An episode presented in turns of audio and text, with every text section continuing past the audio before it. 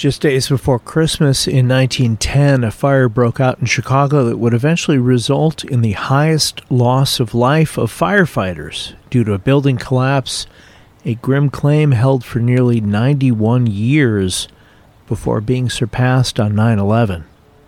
This is the story of the Chicago Stockyards fire of 1910. I'm Tommy Henry, and this is the Chicago History Podcast.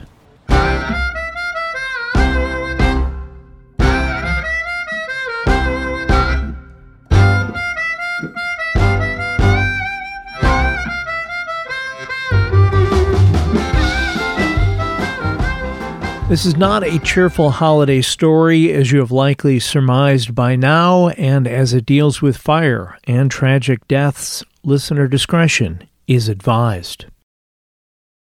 Longtime listener Rich Hughes suggested I do an episode about the Chicago stockyards. Here you go, Rich, and thanks for your support. Chicago is a town defined by its horrific history of fires.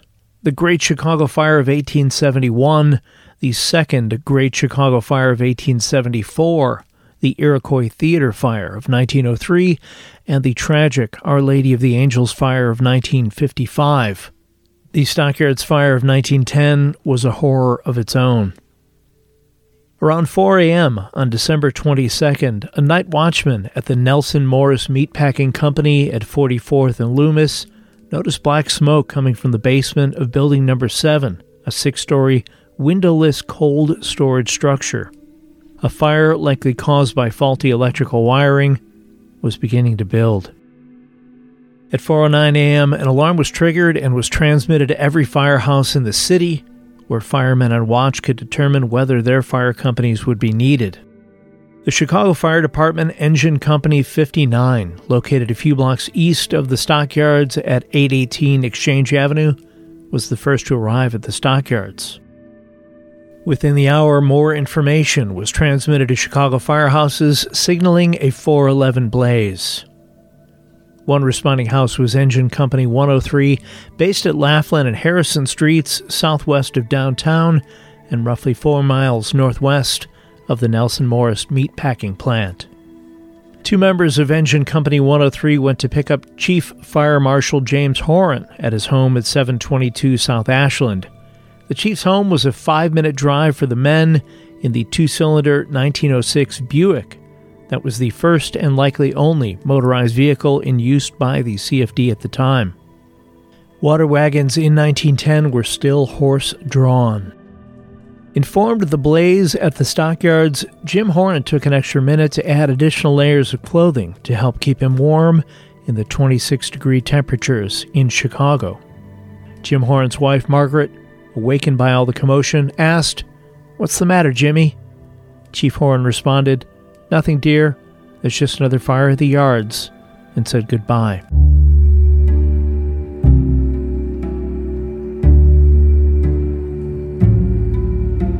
Jim Horan was a widower when he met Margaret Mahoney, the woman who would become his second wife. Horan's first wife, Katie, had died of a heart attack at the age of 35 in 1895 leaving her to raise their two children. Fast forward to 1910, Jim and Margaret, married for seven years, had two kids of their own a three year old son and a two year old daughter. Horan's kids from his first marriage were now grown his son, 23, and his daughter, 18. In 1906, the Chicago Tribune asked what sort of woman is best suited to be the wife of a fireman. Horan responded that the wife should be someone who doesn't worry about her mate. Quote, I've known firemen who were almost driven to distraction by their wives' habit of worrying about them. Horan went on to say he believed that, quote, a man with this sort of wife will not take even reasonable chances at a fire for fear of injuring himself. They do not fear the injury so much themselves, but they dislike contemplating its effect on their wives. The woman who can sleep when she knows her husband is on his way to a fire and that he may be buried under a falling wall is the sort that will make the ideal wives for firemen. Jim Horan joined the fire department in 1881 when he was 22, and just 12 years later, in July of 1893, he had worked his way up to chief of the 1st Battalion, the most prestigious command in the CFD. At 6'4, 250 pounds, 51 year old James Horan had battled countless fires in the city in his 29 years with the CFD. The Stockyards fire on this cold December day in 1910 would prove to be unlike any he had witnessed before.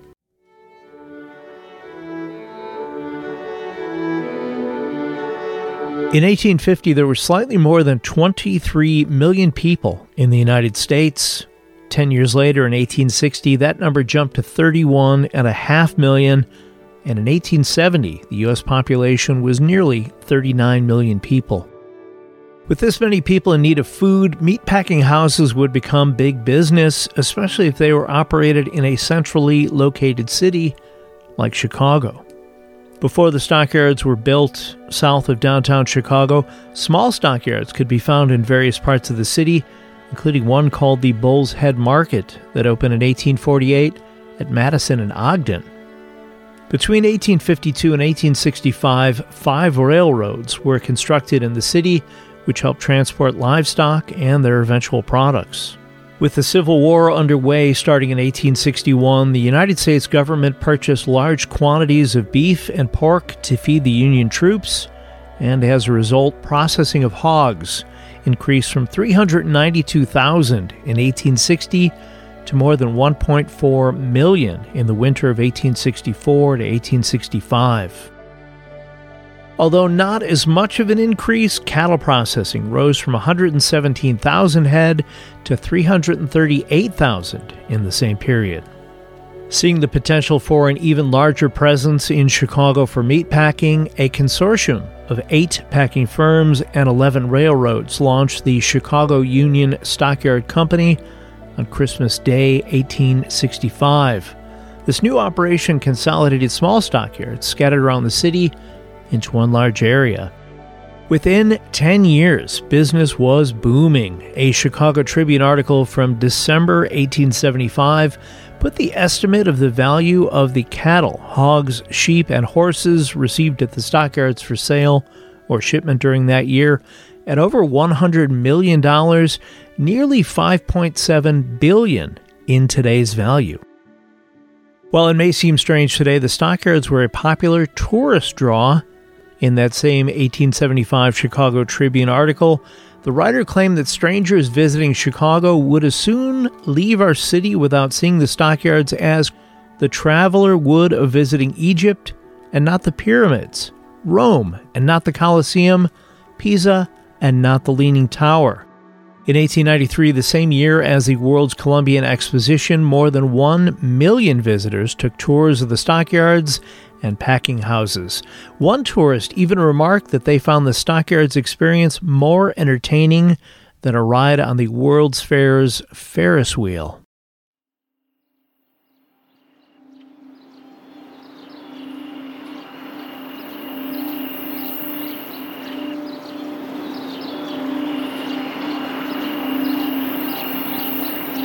Through the Stockyards, written by John O'Brien and published in 1907 by Rand McNally, offers a pretty fawning look at the Union Stockyards, but does have a few interesting nuggets of info. At the time of the book's writing, nearly 64% of the U.S. population was located east of Chicago, while 70% of the country's livestock was west of the second city. The author offers, quote, but for the beef and pork furnished by the corn growing area of the Mississippi and Missouri valleys, the East would subsist mainly on a vegetarian diet. Chicago brought together the corn fed cattle of Illinois, Iowa, Kansas, Missouri, and Nebraska, and the grass fed ones of Texas, the Dakotas, Wyoming, and Montana. Hogs from farms around the Corn Belt were also part of the equation, and while it was often said that Chicago packers used every part of the hog except its squeal, that really wasn't the case. There was a lot of waste product involved with the processing of animals, waste that seeped into the floors and walls of the packing sheds. That is, if the waste wasn't discarded directly into the Chicago River, creating issues for discussion on another episode. In the book Pride in the Jungle Community and Everyday Life in the Back of the Yard Chicago, published in 1992, Author Thomas Jablonsky writes that of the dozens of slaughterhouses, fertilizer plants, tanneries, rending vats, dumps, and trash filled alleys, the worst of the stench producing operations was the Darling and Company rendering plant at 42nd and Ashland, where one could find, quote, open wagons loaded with bone bits, damaged hides, dead cats and dogs, leftover meat from the local butcher shops, and big gobs of fat collected around the main plant. In addition to the waste produced at the plants and the offensive smells, there was a problem of soot from the many stockyard brick smokestacks, which created a haze and constant layer of grime. The average worker at the stockyards, often recent immigrants with little or no training, made pennies per day while risking injury and even death, long before worker reform helped offer some relief from the grueling conditions. Upton Sinclair's 1906 book, The Jungle, was a wake up call for the nation regarding the inhumane working conditions and horrible environment in the stockyards, even prompting President Theodore Roosevelt to take the steps that resulted in the Pure Food and Drug Act. Between 1889, when Chicago annexed the town of Lake, where the stockyards were based, and December of 1910, the Chicago Fire Department responded to 68 extra alarm fires, nearly half of those occurring in the vicinity of the stockyards. This number does not include the numerous smaller fires that frequently require the expertise of the Chicago Fire Department. While recommendations for improvements in fire protection at the stockyards were given, Many of the owners of the packing houses were not interested in making costly investments to lessen the chances for fires. They simply relied on the CFD to handle issues when they arose. According to authors John F. Hogan and Alex A. Burkholder in their excellent book, A Fire Strikes the Chicago Stockyards A History of Flame and Folly in the Jungle, by 1910, Union Stockyards contained 300 miles of railroad tracks, 13,000 pens, 25 miles of streets, and 50 miles of sewers.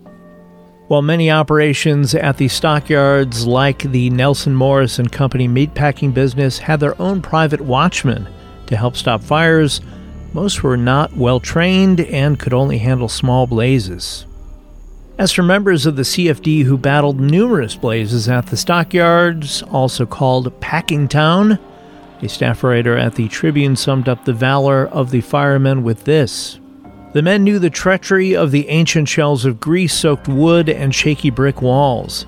They knew the danger of explosions of the liquid ammonia gas which runs through the buildings of Packingtown in a network of pipes.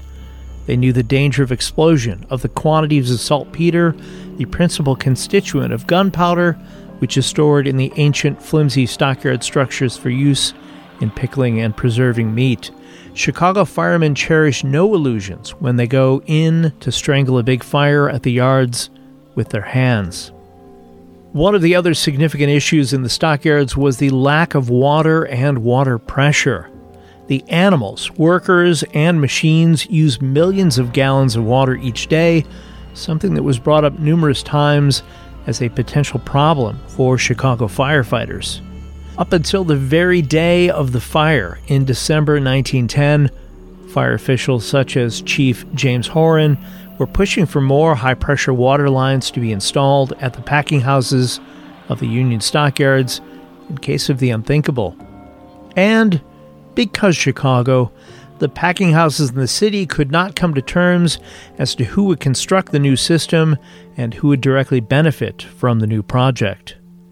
Change would only come after this deadly day in December of 1910.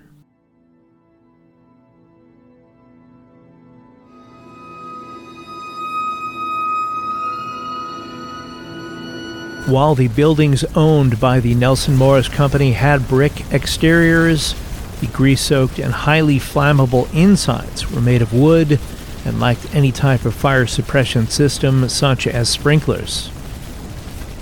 Chief Jim Horan arrived at the scene of the fire at approximately 4:56 a.m.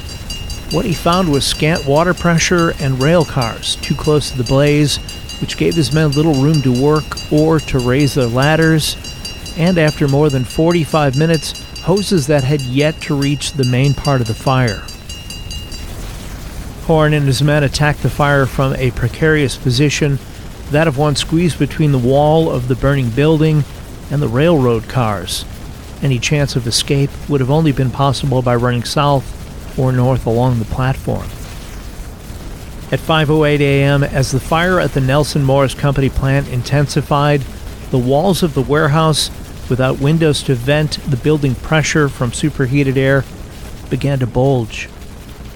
The structure buckled, causing a six foot brick wall to crash through a wooden canopy and collapse onto the nearby loading dock and onto the firemen below, who had no time to react.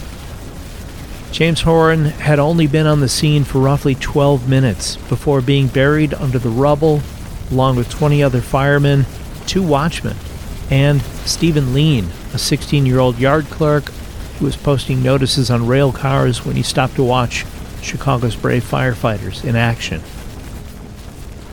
Joseph Mackey, one of the two men who drove Chief Horan to the fire that night, later recalled hearing, quote, a dull roar from inside the building, and then the shed shook like a piece of paper.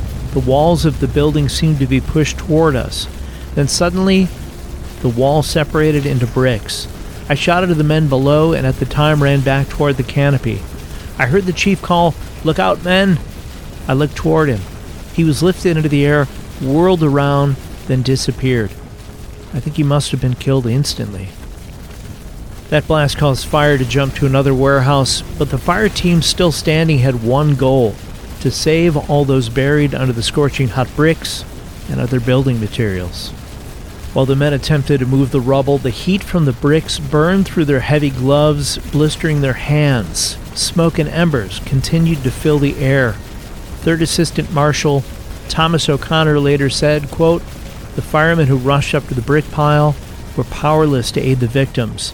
The flames that broke through the pile of bricks were so furious and the smoke so dense the pile could not be seen at times.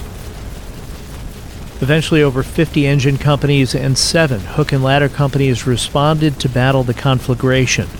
The water supply which was already lacking at the stockyards, was made even worse when firefighters found the city's fire hydrants were shut off to prevent freezing. Because of the collapsed walls and ruins in the stockyards, the body of Chief James Horan lay undiscovered until well into the evening when one of the searchers found his white helmet. Buoyed by the discovery and convinced Horan must be nearby, the crew dug through the rubble, finding the chief as he died kneeling, arms folded, facing the center of the fire. According to John Drenicke of Truck 7, quote, he was lying between the railroad track and the building, none nearer to the danger line, as he always was, in the lead. For some little time we could not pry up the overwhelming weights which held him down. More men, and yet more, rushed to our help. Not a man thought of the heat, not a fellow saw anything but the chief. Dead though we knew him to be, he was our chief, and we loved him. There were those on the edge of the building collapse with serious injuries who were hospitalized and later recovered. One who did not was Captain Alexander Lannon of Engine Company 50. He was the first to be pulled alive from the rubble, but died from his injuries the next day at St. Bernard Hospital on 64th Street. Lannon was the last of the 24 fatalities that day and the only one not killed in the initial wall collapse.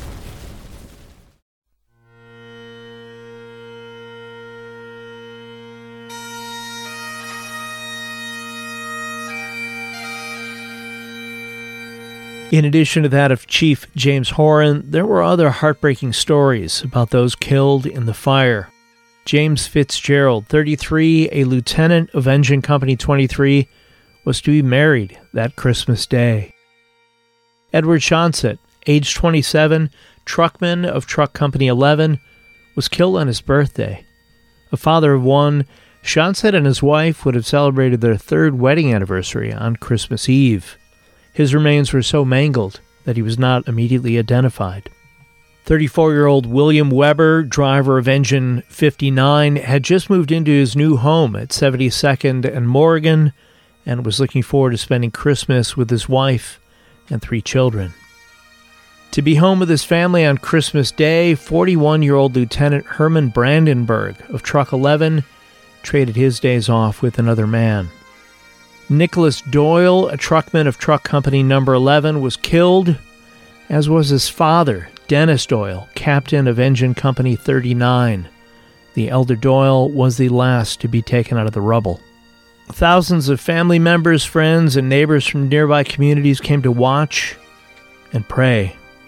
Mayor Fred Busse received word of the tragedy as he was returning from visiting a friend in Kansas.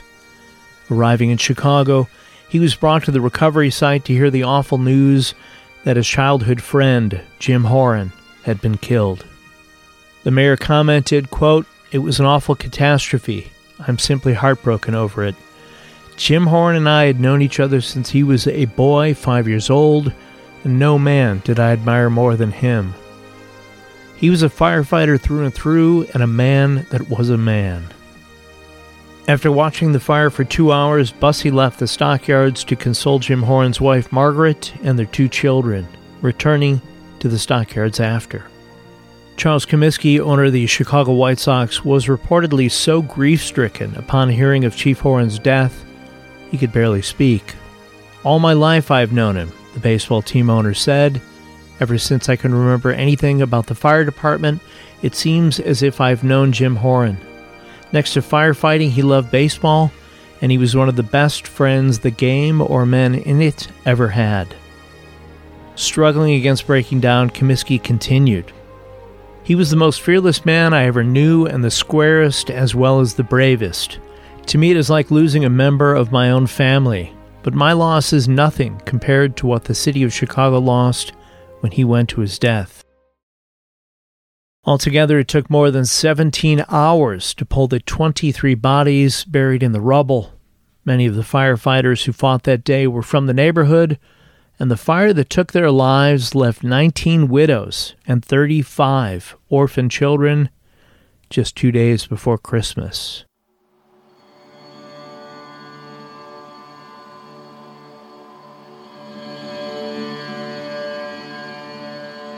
There were numerous benefits held after the fire to raise money to help those affected by the tragedy. One of the more touching stories I read was that of an eight year old girl named Catherine Rice who walked into the relief headquarters with a box containing $2.71 in pennies. Young Catherine had lost her own mother five weeks before and was so saddened by the loss of the firefighters, she performed a show with her dolls for neighbors, charging a penny for admission. All her proceeds went toward the benefit of the widows and orphans. A few months after the horrific fire in December 1910, efforts to improve the high pressure water system at the Union Stockyards finally began. While it was not the first, the fire of 1910 that claimed the lives of 21 firefighters and three civilians would not be the last at the stockyards. Slightly more than one year later, the six story brick Transit House Hotel and restaurant at the stockyard burned to the ground on January 5, 1912. In May of 1934, another significant fire broke out at the stockyards. By the time it was brought under control more than four hours after being detected, nearly 90% of the stockyards, approximately 80 acres of land, had burned. That fire cost $6 million in damage, close to $140 million in today's value, and resulted in the death of one employee and 8,000 cattle. With advances in refrigerated rail cars, interstate transportation, and other national and regional distribution, the need for Chicago stockyards diminished after World War II. Companies like Swift and Armour closed their plants in the 1950s, and others soon followed.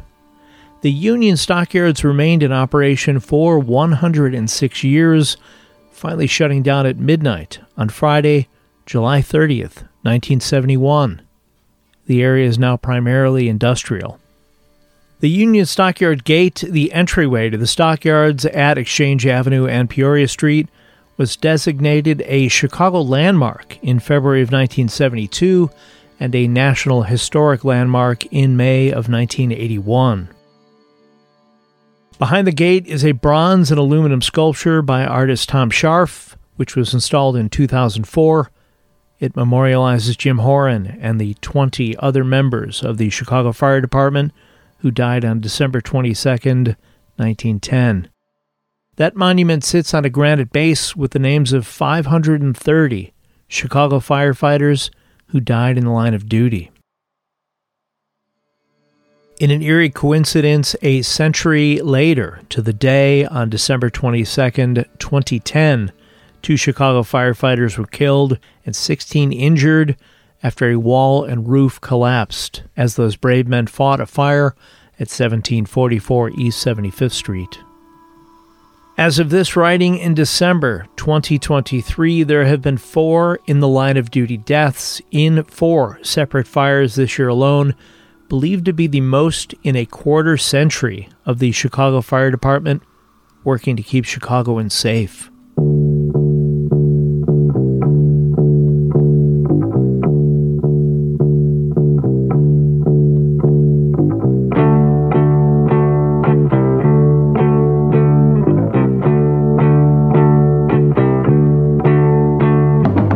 For listening to today's episode about the Chicago Stockyards Fire of 1910. This episode was researched, written, and recorded by me, Tommy Henry.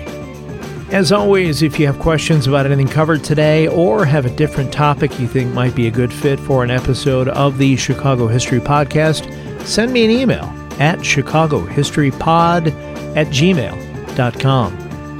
There are links in the show's notes to books, documentaries, and other materials if you'd like to learn more about any of the topics discussed. Anything you buy through those links, not just this stuff, may earn the podcast a small commission at no additional cost to you. Thanks as always to John K. Schneider for creating the Chicago History Podcast logo and the art used on the social media pages. He can be found at Angel Eyes Art JKS on Instagram or via email at angeleyesartjks at gmail.com.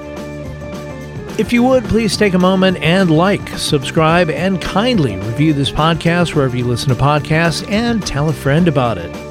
It helps me get the word out and reach new history fans and fans of Chicago.